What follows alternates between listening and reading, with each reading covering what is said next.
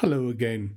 Um, the subject of our talk today is understanding and managing stress, and in which we will try to answer uh, uh, the following important questions. The first question we'll try to answer today is What is the main difference between stress and challenge? The second question will be is what are the effects of stress on health? The third question will be how the stress response is triggered in our mind and body. And the following question would be what are the three stages of stress um, response? The following question, the fifth one, would be what is the special stress response which is called tend and befriend? And the following question would be what are the mental effects of stress? And we will cover in answering this question uh, um, the nature uh, of the post traumatic stress disorder. The following question we try to answer today is What is the transactional theory of stress and coping? And finally, and most importantly, today we will answer the most important question, which may be in the mind of every one of us, which is What are the best scientific approaches to cope with stress? And now we will try to start answering our first question, which we mentioned uh, earlier. The first question is What is the main difference between stress and challenge? The same stressful event can lead to different physical and psychological effects on different people. This is why some people seem to thrive on stress as they see it as a sort of challenge, but not as a stressor, and others become debilitated by the consequences of confronting the stress. In fact, helping people to respond to stressful events in a more realistic and adaptive way can lead to better physical and mental uh, well being as our mode of perception.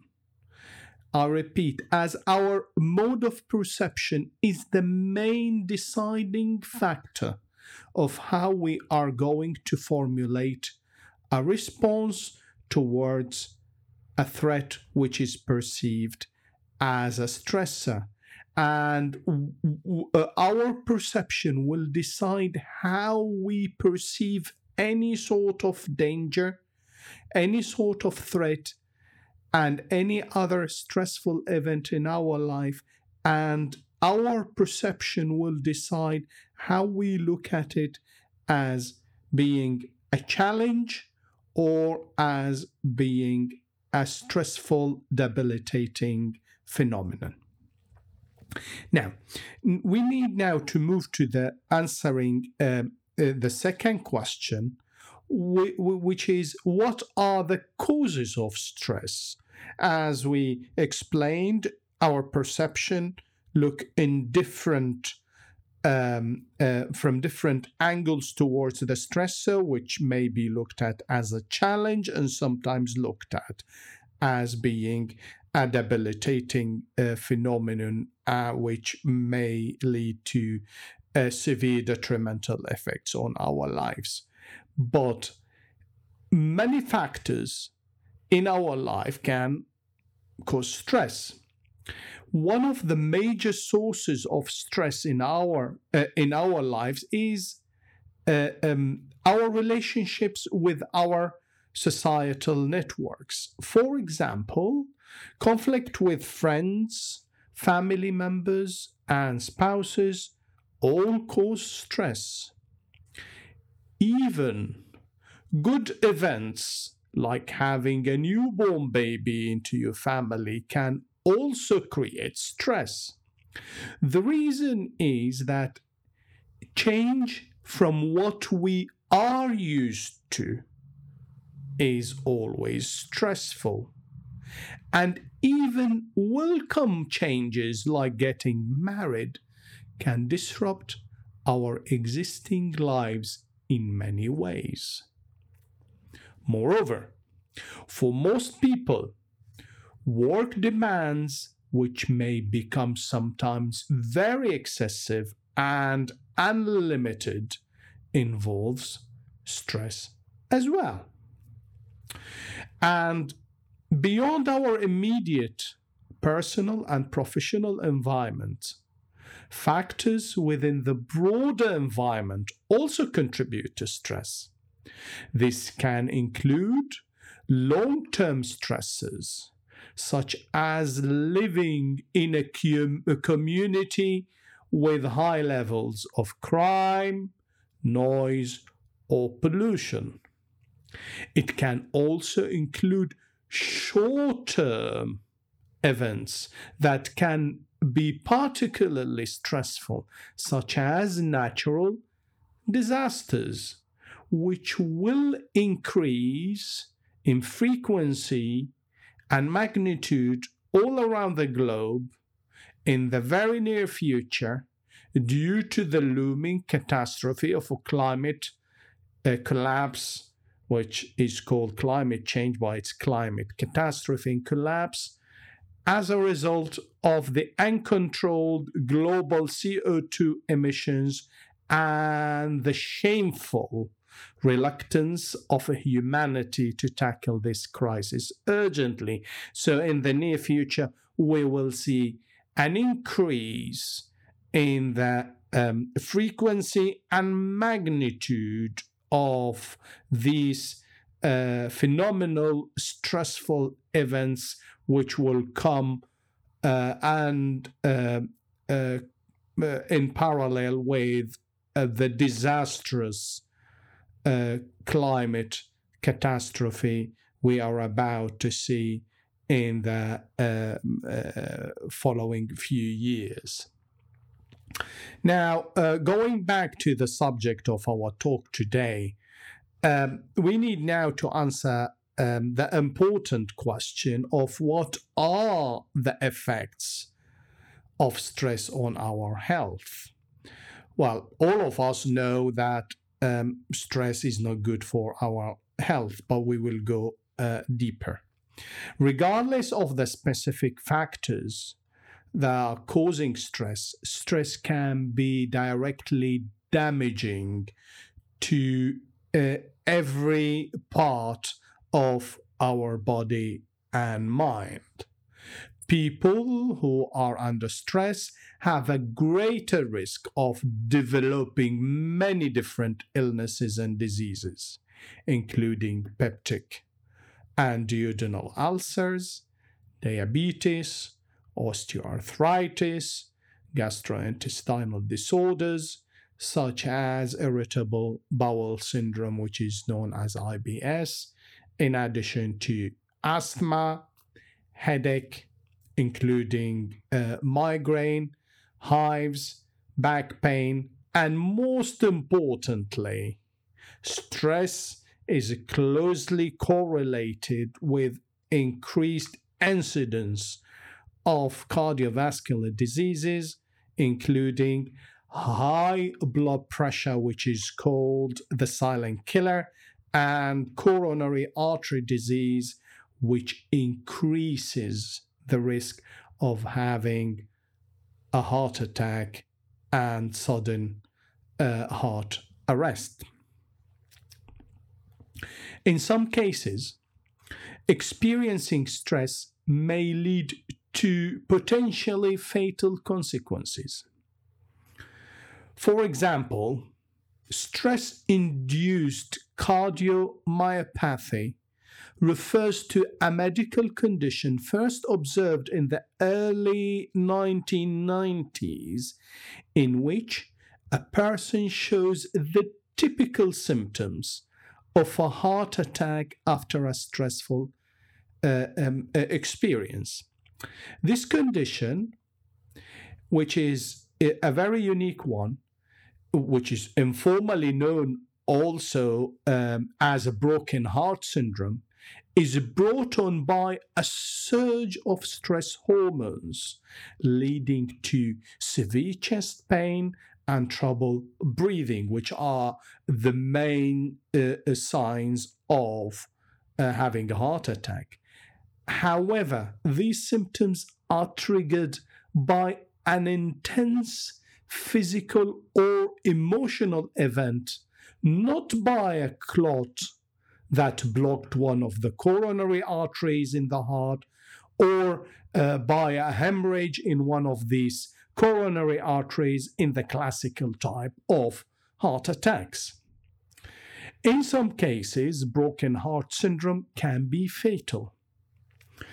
Um, in 2014, in, a stu- in 2014, a study uh, published in the Journal of the American Medical Association found that people aged 60 and uh, over who experienced the death of a spouse were two times more likely to experience a heart attack or stroke in the month in the month following this loss than married people who did not experience this kind of tragic loss.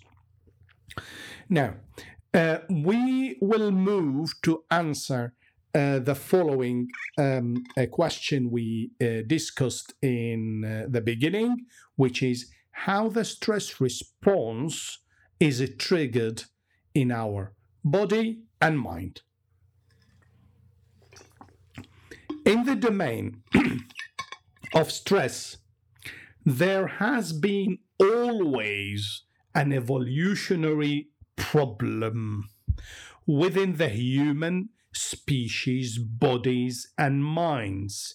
And this evolutionary problem stemmed from the fact that our evolutionary body's natural physiological stress response is designed to help us to respond to extreme life threatening situations, like when a person is being chased by a hungry lion, or in um, situation, uh, um, a terrible situation like a combat during wars. Nonetheless, this evolutionary, natural, physiological stress response, which is an essential part of how our brains are hardwired, is not helpful always. In the environment which is uh, rich in the complexities, rich by the complexities of our modern life. And these complexities of our modern life led the humans to show the same physiological stress reaction even in situations that are not actually life threatening, like being chased by a hungry lion. But but we show these situations in simple situations which are maybe not easy to be handled, like excessive demands at work or difficulties in maintaining smooth relationships with family members or friends or co workers. In fact, the physiological stress reaction happens unconsciously when we are faced with these non life threatening scenarios, even when this response would not facilitate the resolution of the problem we are facing by any meaningful sense.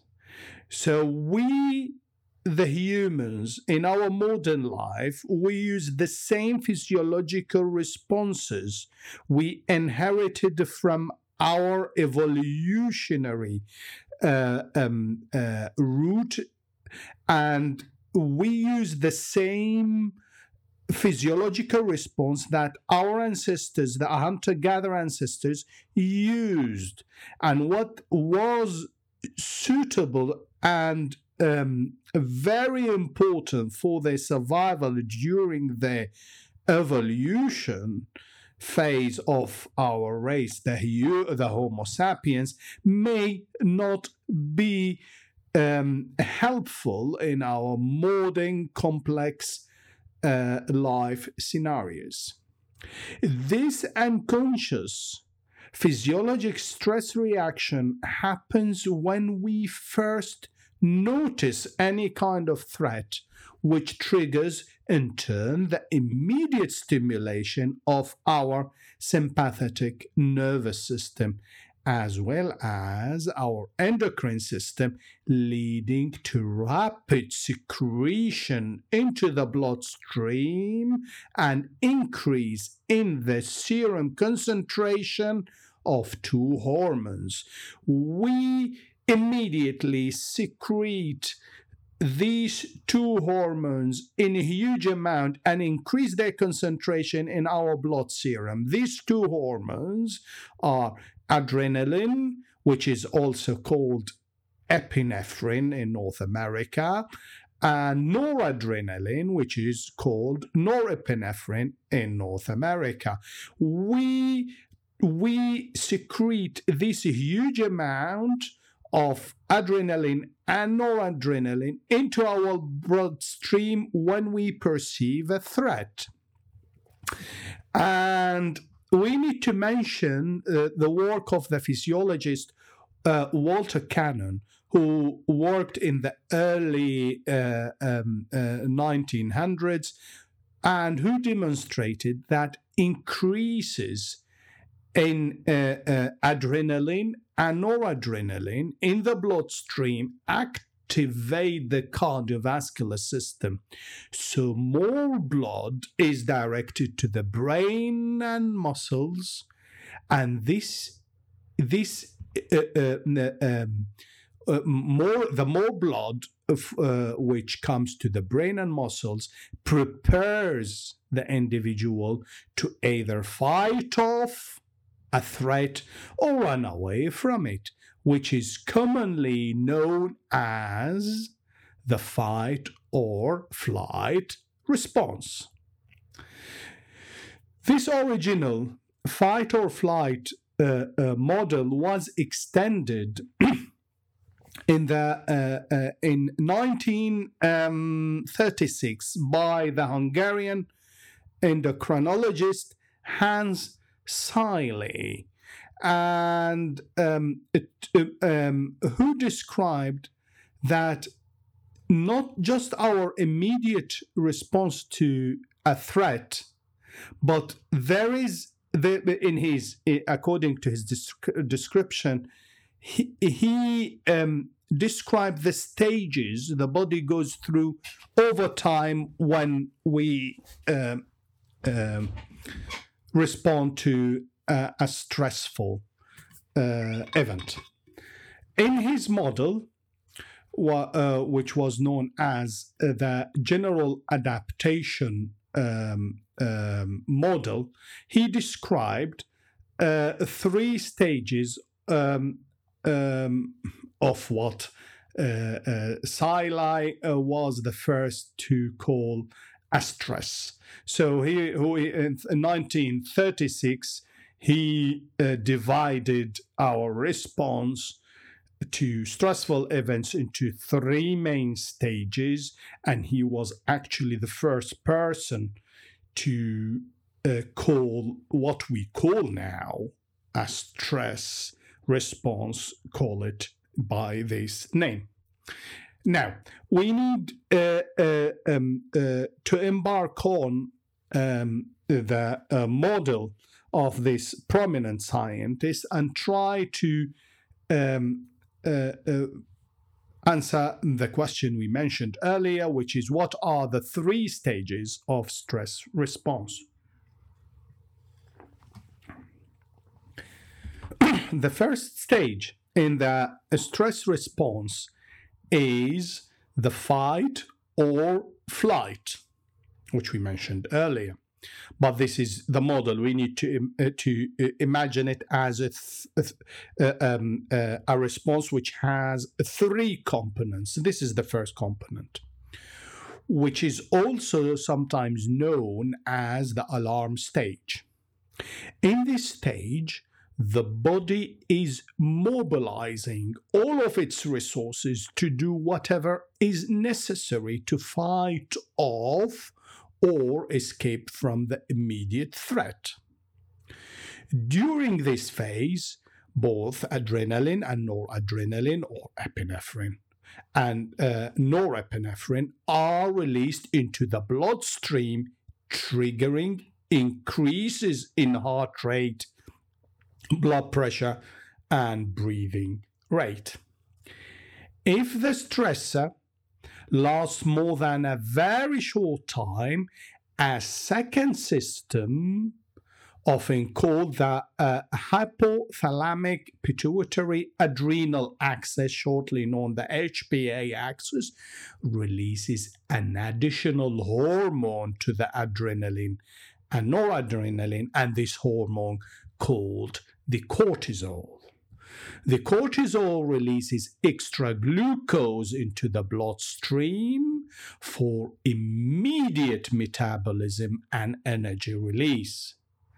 Moreover, cortisol is also involved in stopping or slowing down almost all the physiological processes in the body that do not help fighting off an immediate threat or fleeing from it, such as it slows down or stops completely all the non essential physiological processes for fighting of the threat of fleeing from it, such as digestion, reproduction, and even the functionality of the immune system. As, from a survival perspective, is not the time to fight a bacterial or viral infection that may kill you in a week time if you are unable to survive until tomorrow.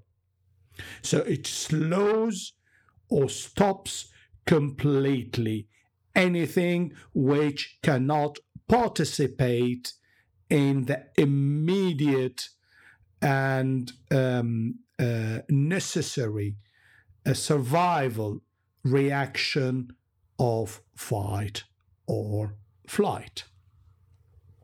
Now, after the alarm stage or fight or flight stage, the second stage in uh, uh, the model is the resistance stage in the model of how we should look at uh, the stress response. The second uh, a stage of the stress response after the fight or flight, or we call it the alarm stage, is the resistance stage. During this stage, the body releases less of the alarm stage hormones in response to the threat. So they will remain uh, they will remain active and the body will keep secreting them, but at a, uh, um, uh, at a lower uh, um, at a lower pace, and uh, uh, they will be secreted um, uh, in less quantities to the bloodstream. In the resistance stage, the heart rate, blood pressure, and breathing are all still elevated to help deliver oxygen and energy quickly throughout the body. But they are subsiding. Imagine you escaped from the hungry lion and you managed to hide under a tree, but you still don't know if the lion will uh, your smell and come catching you. So you keep your body in alert situation. You're trying to uh, recover your energies, but you're still alert and ready to act and go back to the fight or flight. That's how the resistance stage can be imagined. During this stage, as we mentioned, non essential functions such as digestion, growth, and reproduction may resume, but only partially, not completely. This is how the stress response manifests itself to like many uh, typical daily life stresses, like covering an absent colleague's work in addition to yours at your job, having a conflict with a friend, or getting stuck in traffic. We show these stress responses in our daily lives. But that's the nature of our daily lives. We are not chased by a hungry lion in our daily lives. That's what for us looks as um, difficult to handle situation. We use the same brain of a hunter gatherer uh, and the same um, hardwiring, which did not change at all uh, from the hunter gatherer brains, although their, their brain sizes seem uh, larger, which m- may, may uh, lead us to uh, presume that they were uh, more intelligent. And actually, they were using their brains uh, to acquire many skills um, and that is completely different from our highly specialized modern life, in other words, we use the uh, um, uh, the brains and the hardwiring of our ancestors to handle our daily lives, and we show the same alarm stage and the same resistance stage uh, um, signs and symptoms in our body and in our mind. Um, but but uh, uh, actually, these situations are not life threatening as they uh, uh, they were in our ancestor lives where they needed these stress responses to survive and face these threats. However, which is a big however, when we use the same stress response in our daily life the same stress response of our ancestors, which uh, uh, had emerged to help our ancestors to survive their uh, uh difficult uh, challenges and struggles to keep alive the we use them sometimes and we show the stress response continuously.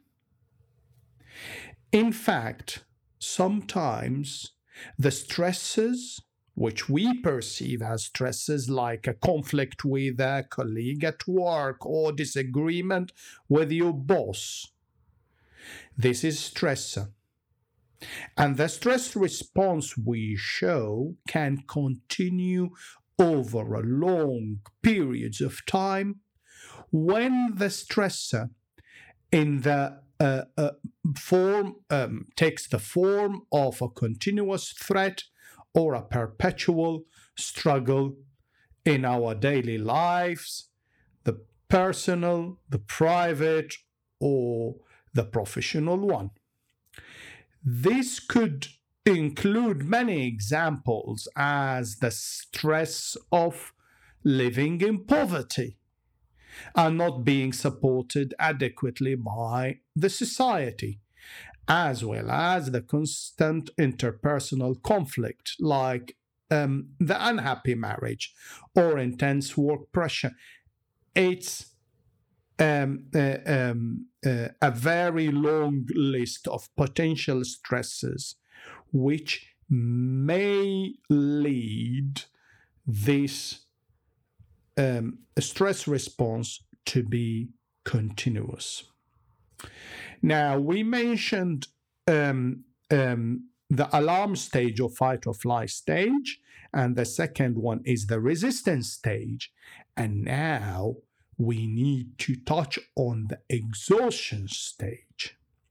The exhaustion stage, which is the third stage of the stress response in the model we need to imagine to understand how stress response happens, sets in when the threat, which may be either real or perceived, persists for a long time, resulting in the body experiencing a prolonged state of physiological and or mental hyperactivation.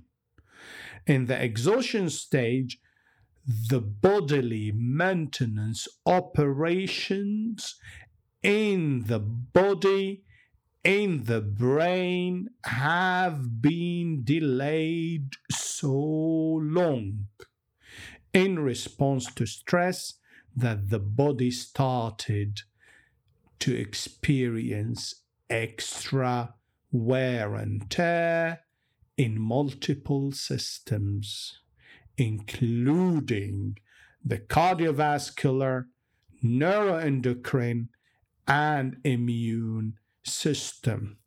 And also, we will face um, uh, the consequences of exhaustion, the excess of wear and tear within the central nervous system itself in the brain itself, which should be the subject of um, another talk how stress affects um, uh, the brain capabilities and affects memory and higher mental um, uh, abilities. Now, prolonged stress, which can uh, um, uh, persist uh, for a longer period, can lead also to uh, a variety of nutritional imbalances, such as low magnesium in the body, which reduces the body ability to, to produce and use energy. And also, as the body during um, uh, the stress response has been delaying all uh, or and limiting all the uh, essential processes to replenish uh, the, uh, the, the required resources to keep the body working such as digestion, then the imbalance in nutrients in the body will be exacerbated further and which in turn increases the risk of developing an infection or disease that the body would otherwise typically be able to fight off.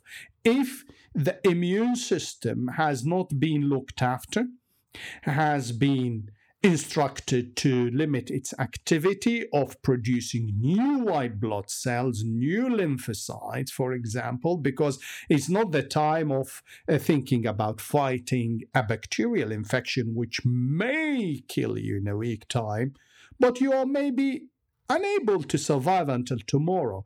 But this suppressed immune system, if you manage to escape from the lion, your escape will take like maybe half an hour and then your immune system will recover and you go back to your normal life but if it's if it's a perpetual stressful life continuous uh, stressful um, uh, cycles non stopping, then the immune system will not recover. And your body will be in a compromised situation and you will not be able to uh, fight um, um, a bacterial or a viral infection as you otherwise would be able to do so in normal situations. However, this this uh, um, uh, f- phenomenon of compromising the immune system has a very uh, tragic consequences and uh, detrimental effects on on our um, health.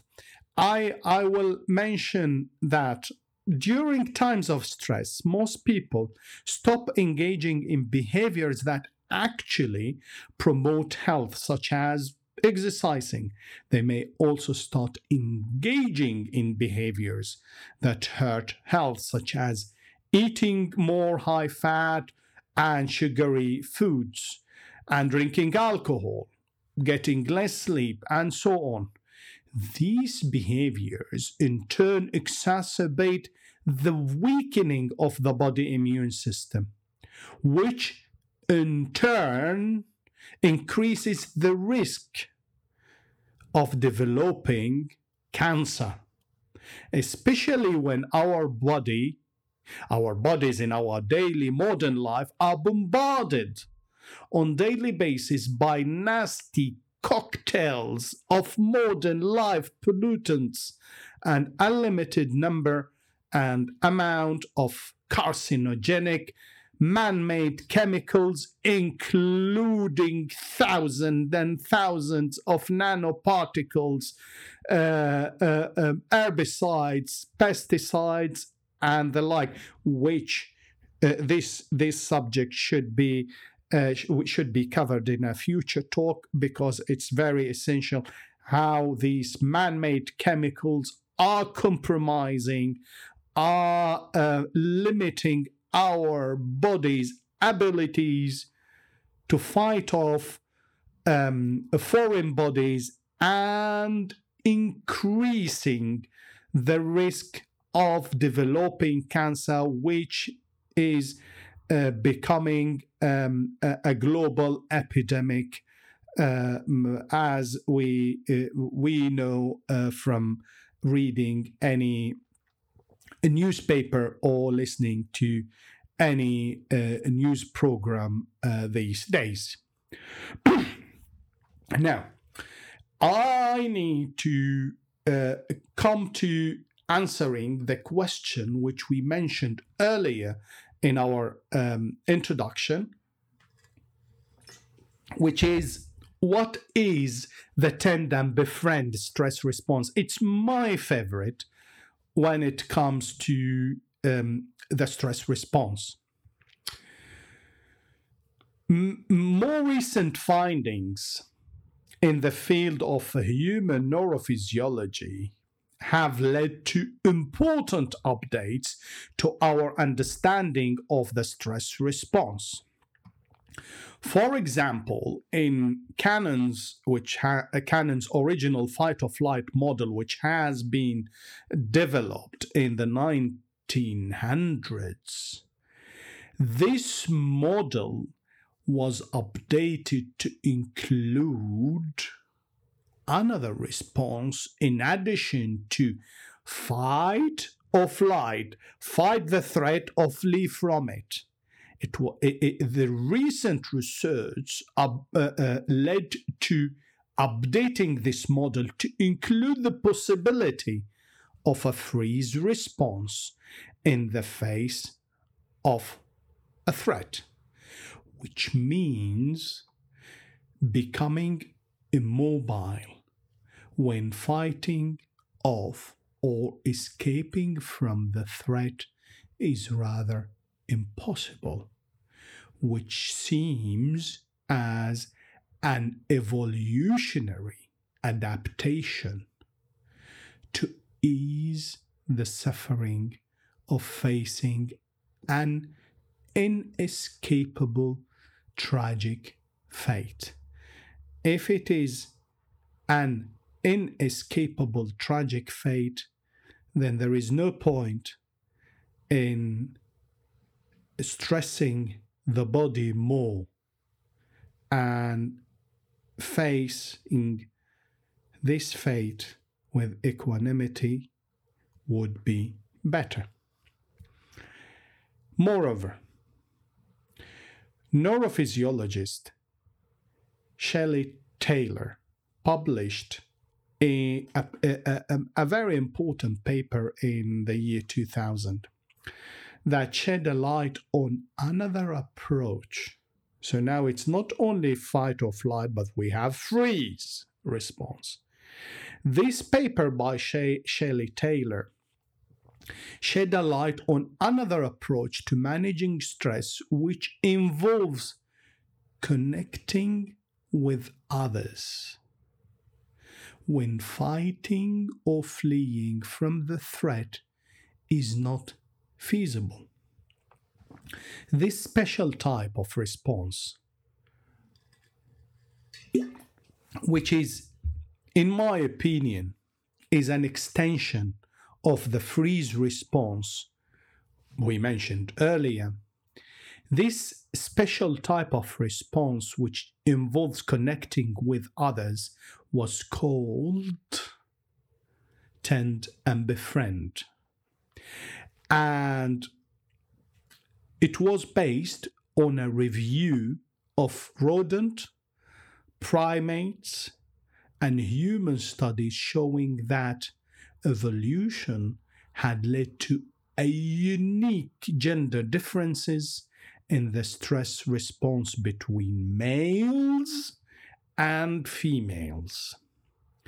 In her review, Shelley Taylor noted that fleeing from a stressor would be less viable for a female who is nursing or taking care of an infant or a group of infants.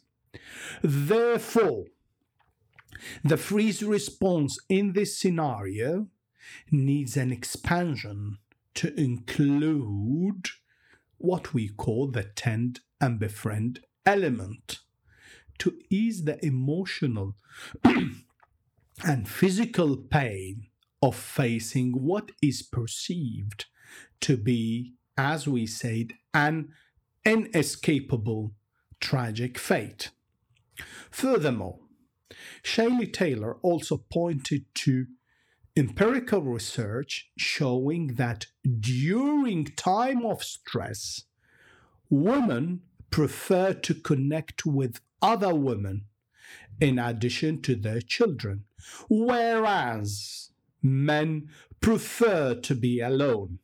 That is why some intellectuals have called for more female politicians in the world political arena, in the hope that they will be less inclined to approach the un, the un, uh, uh, unlimited stresses environment of politics with fight or flight response, but rather with tend and befriend approach, which may be essential to avoid the risk of descending towards uh, a nuclear catastrophe, a nuclear uh, uh, Armageddon, or a nuclear winter because of the contemporary world male politicians who do not know other than the fight response. They don't know f- flight,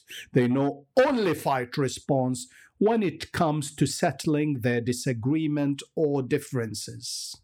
So I agree with those intellectuals who want more females politicians. Ideally uh, um, all politicians politicians should be females in the hope that they will treat uh, uh, uh, uh their citizens with tend and befriend and treat the world with tend and befriend and save us from the risk of losing our beloved uh, uh, earth and beloved home, which we do not have any other because of these um, um, male politicians who always um, use uh, or the first word in the dictionary when they're facing stresses is fight, fight,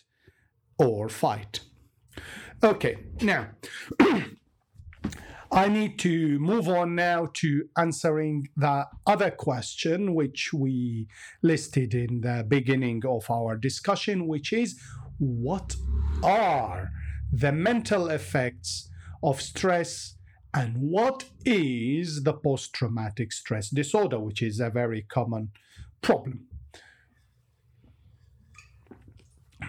The scientific evidence is clear that stress can lead to serious and lasting mental effects, including fear, anger, anxiety, um, sadness, and intense sense of loneliness. Following a trauma, such as serious injury or sexual assault, the mental effects can be even more serious. Effects can include intrusive thoughts, difficulty sleeping, and feeling of numbness and uh, uh, dissociation. All of these are the mental consequences of facing a severe stress. When when these reactions, any gr- group of these possible reactions occur immediately after the event, or at least within the first month, it is known as acute stress disorder. When the reaction linger longer than a month, or first emerge more than a month after the event, the disorder is known as post traumatic stress di- disorder, or commonly known as PTSD. Although many people who experience an extreme event develop disruptive symptoms, these symptoms typically fade within days or weeks. But for people with PTSD, these symptoms continue for more than a single month and can become chronic, causing significant distress and difficulty functioning in daily life.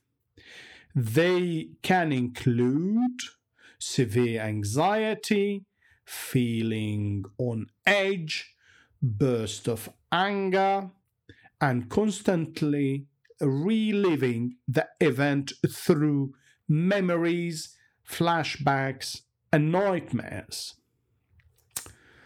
Now, um, we need now to um, move to answering the other question we um, uh, listed in um, our list of questions we're trying to answer today, which is what is the transactional theory of stress and coping, which is related to um, uh, PTSD.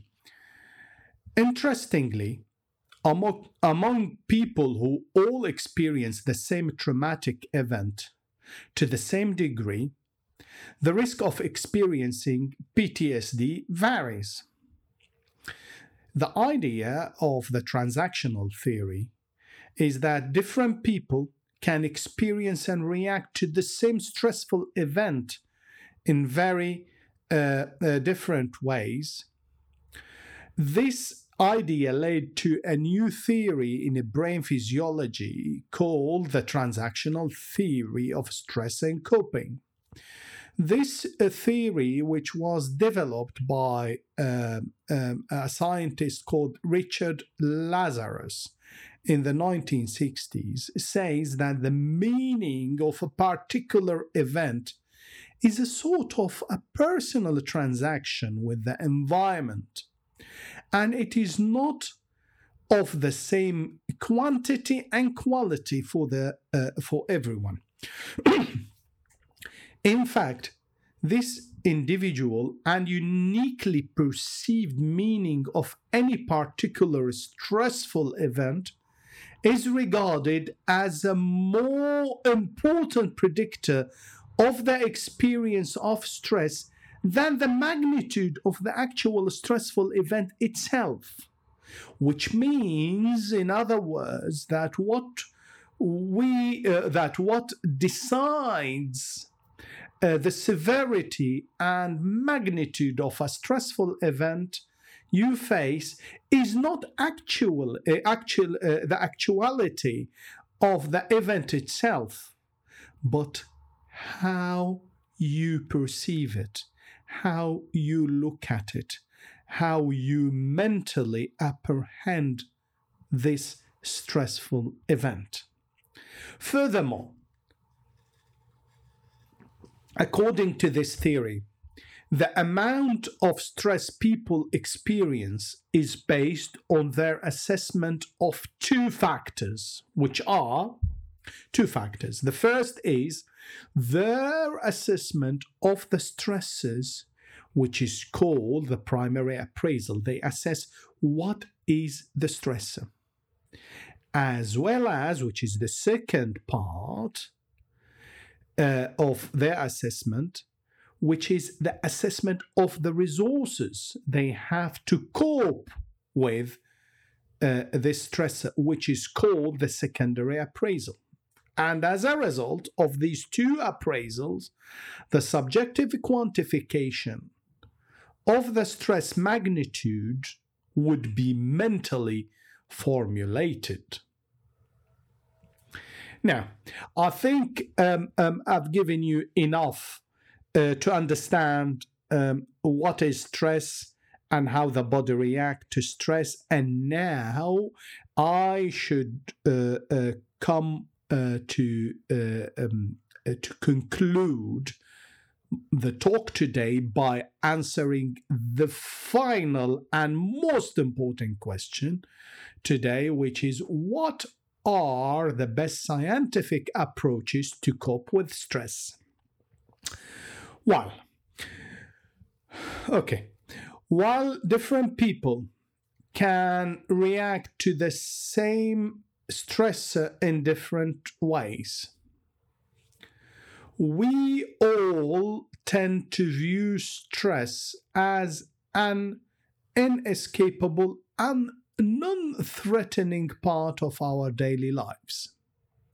However, for some of us, stress can be seen as invigorating and energizing as stress for those people gives the body extra energy through the uh, increase of stress hormones in the bloodstream, adrenaline, or adrenaline and cortisol, as we mentioned earlier, which in turn for those people uh, boost their body's ability to respond effectively to various daily challenges. Well, some people see it non threatening, some people see it inescapable part of daily life. Some people see stress as challenge and they enjoy the stress. They, they, they like the boost of adrenaline. They feel energetic because of the adrenaline.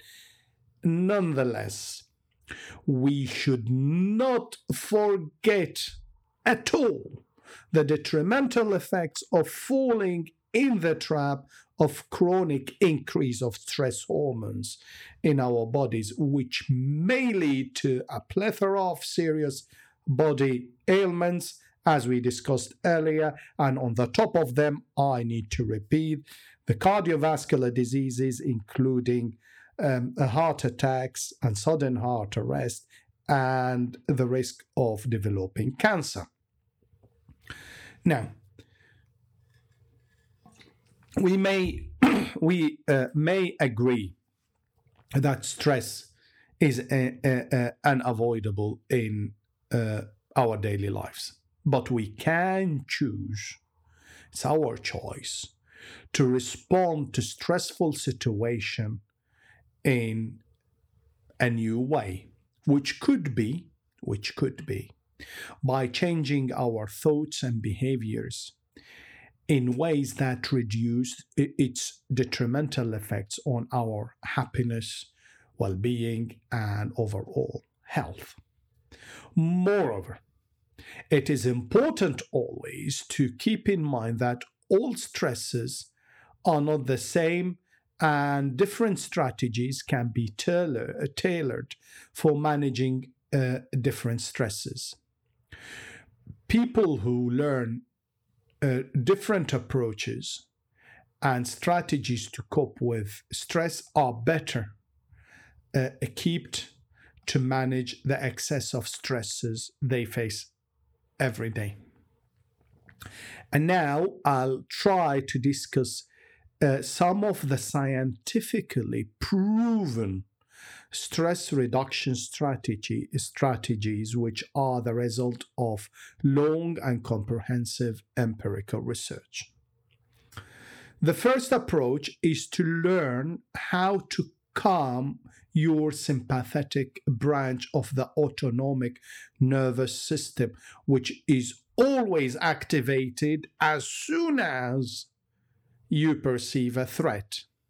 But you need to try to learn how to calm this sympathetic branch of the autonomic nervous system before it is in overdrive situation in order to put a brake on its hyper response during stressful conditions.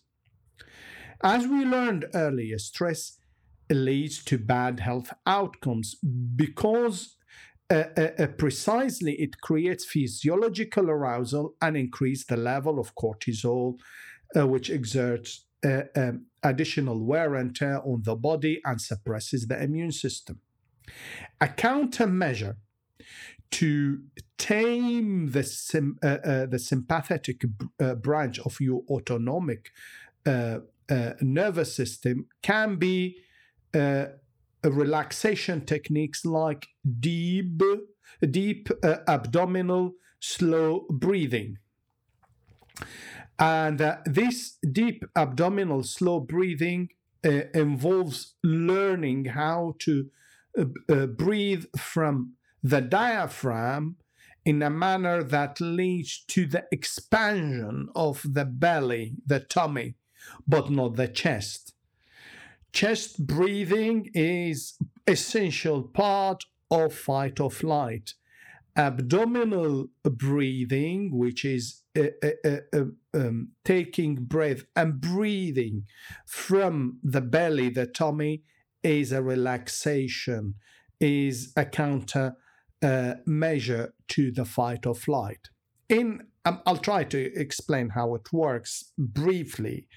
Um, in abdominal breathing, the belly move, the bellies move upward and inward. And when you inhale and exhale, should be about four fingers. So the belly should move upward and inward about four or five fingers. The chest, uh, uh, uh, the chest should not uh, move by um, uh, this distance, or ideally it should be uh, not moving at all. So the move, the diaphragm would be extending your belly. And ideally, while you're practicing uh, a, a deep abdominal breathing, you should try to inhale from your nose and exhale from your mouth as slow as possible. Slowly take uh, uh, the breath from your uh, um, nose and exhale from your mouth. You may need to aim for about 20 to 40 breathing cycles to be successful in taming your sympathetic nervous system. Likewise, you can try uh, the techniques of uh, uh, progressive muscle relaxation and meditation, which may need extensive demonstration to us understand how they work. Therefore, I leave uh, these two techniques.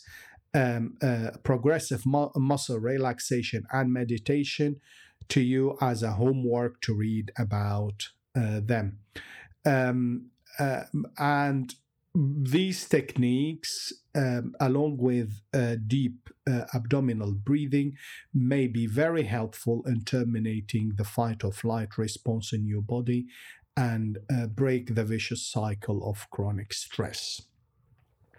The, sec- the second approach, a scientific approach uh, to uh, cope with stress, is try to modify your mindset uh, for perceiving stress we mentioned this point several uh, uh, uh, at several phases of our talk today. Uh, it is always helpful to try to save uh, one's real stress response for things that are literally life or death, and not the relatively small hassles of the daily life. This requires changing of your definition of what really matters in the grand scheme of your life and what is trivial and will not be remembered uh, the following day or after a year. One technique is they it's called the uh, um, uh, time uh, time flight. If you see um, um, um a stressful um, or a stressor coming and you are going to face it, you may need to imagine yourself traveling in time like uh, two or three days forward. And then, um, uh, after two or three days' time, how are you going to look at this event? Will it be essential? Like if you're struggling uh, um, or stuck in a traffic jam. Will you remember this? If the answer is no, then then there is no point in triggering your uh, stress response because this is trivial. It's not life or death. It's not. It's not something will be remembered in your grand scheme of your life. So um, um, that is that is um, how you can try to uh, modify and reorganize your mindset for perceiving stress. The third approach to reduce stress is to widen your social support network. I'll repeat it. You need to widen so your social support network, and that will help greatly in uh, um, uh, helping you to cope with the stress. In fact, you need to have good friends with whom you can share and ventilate your stresses, and they can do the same with you. Research shows that people with wider social support network are better able to cope with minor and major stresses of daily life. They also live longer and have happier lives. And I'm sure uh, um, that some people who think that uh, uh, individuality is the supreme motto of their life will not like this principle, but all uh, the scientific research um, uh, points to the fact that human beings are social animals and they need to be uh, uh, active members within their society, and the society is the only um, or the um, the strongest uh, support for their mental uh, health and well-being and maybe it would be prudent to try first if somebody suffers from chronic stress and perpetual vicious cycles of stress, to widen the, the social support network, and by this, they, it will be the first step towards uh, reducing or breaking these uh, vicious cycles. The fourth approach for reducing stress we uh, we will discuss today um, is trying to look for any silver lining. In other words, try to be um, uh, positive. Uh, it is possible for us to think about moderate level of acute stress in a new, uh, more positive way, which can be like looking at them as a sort of new challenges from which we will gain experience and strength, contrary to perceiving them just as exhausting and debilitating events. The process of uh, uh, positively reframing stressful situations to find something positive in them cannot happen automatically, but it may happen successfully and become easier with a regular, uh, deliberate effort to maintain this positive reframing perspective when it comes to perceiving stress. The fifth and final approach we will touch on today is to try to find some people who tend to see things from a more optimistic perspective and try to emulate their reaction to stressful situations. It is scientifically proven that positivity is contagious in a good way and when you surround yourself with people who have positive mindset, then it would be easier for you to adapt a similar mindset to theirs. Well, um, I wish that I managed today to provide you with some helpful information, and I look forward to meeting up with you again um, in um, the near future. And until then, please accept my warmest regards and my pure wishes that you will be able to uh, live your life uh, um, stress free and you will be able to use the information I presented today to uh, maximize and enrich and nurture your overall sense of well being. Um, uh, I wish you all the best, and I hope that I will be able to be in touch with you in the near future. Goodbye.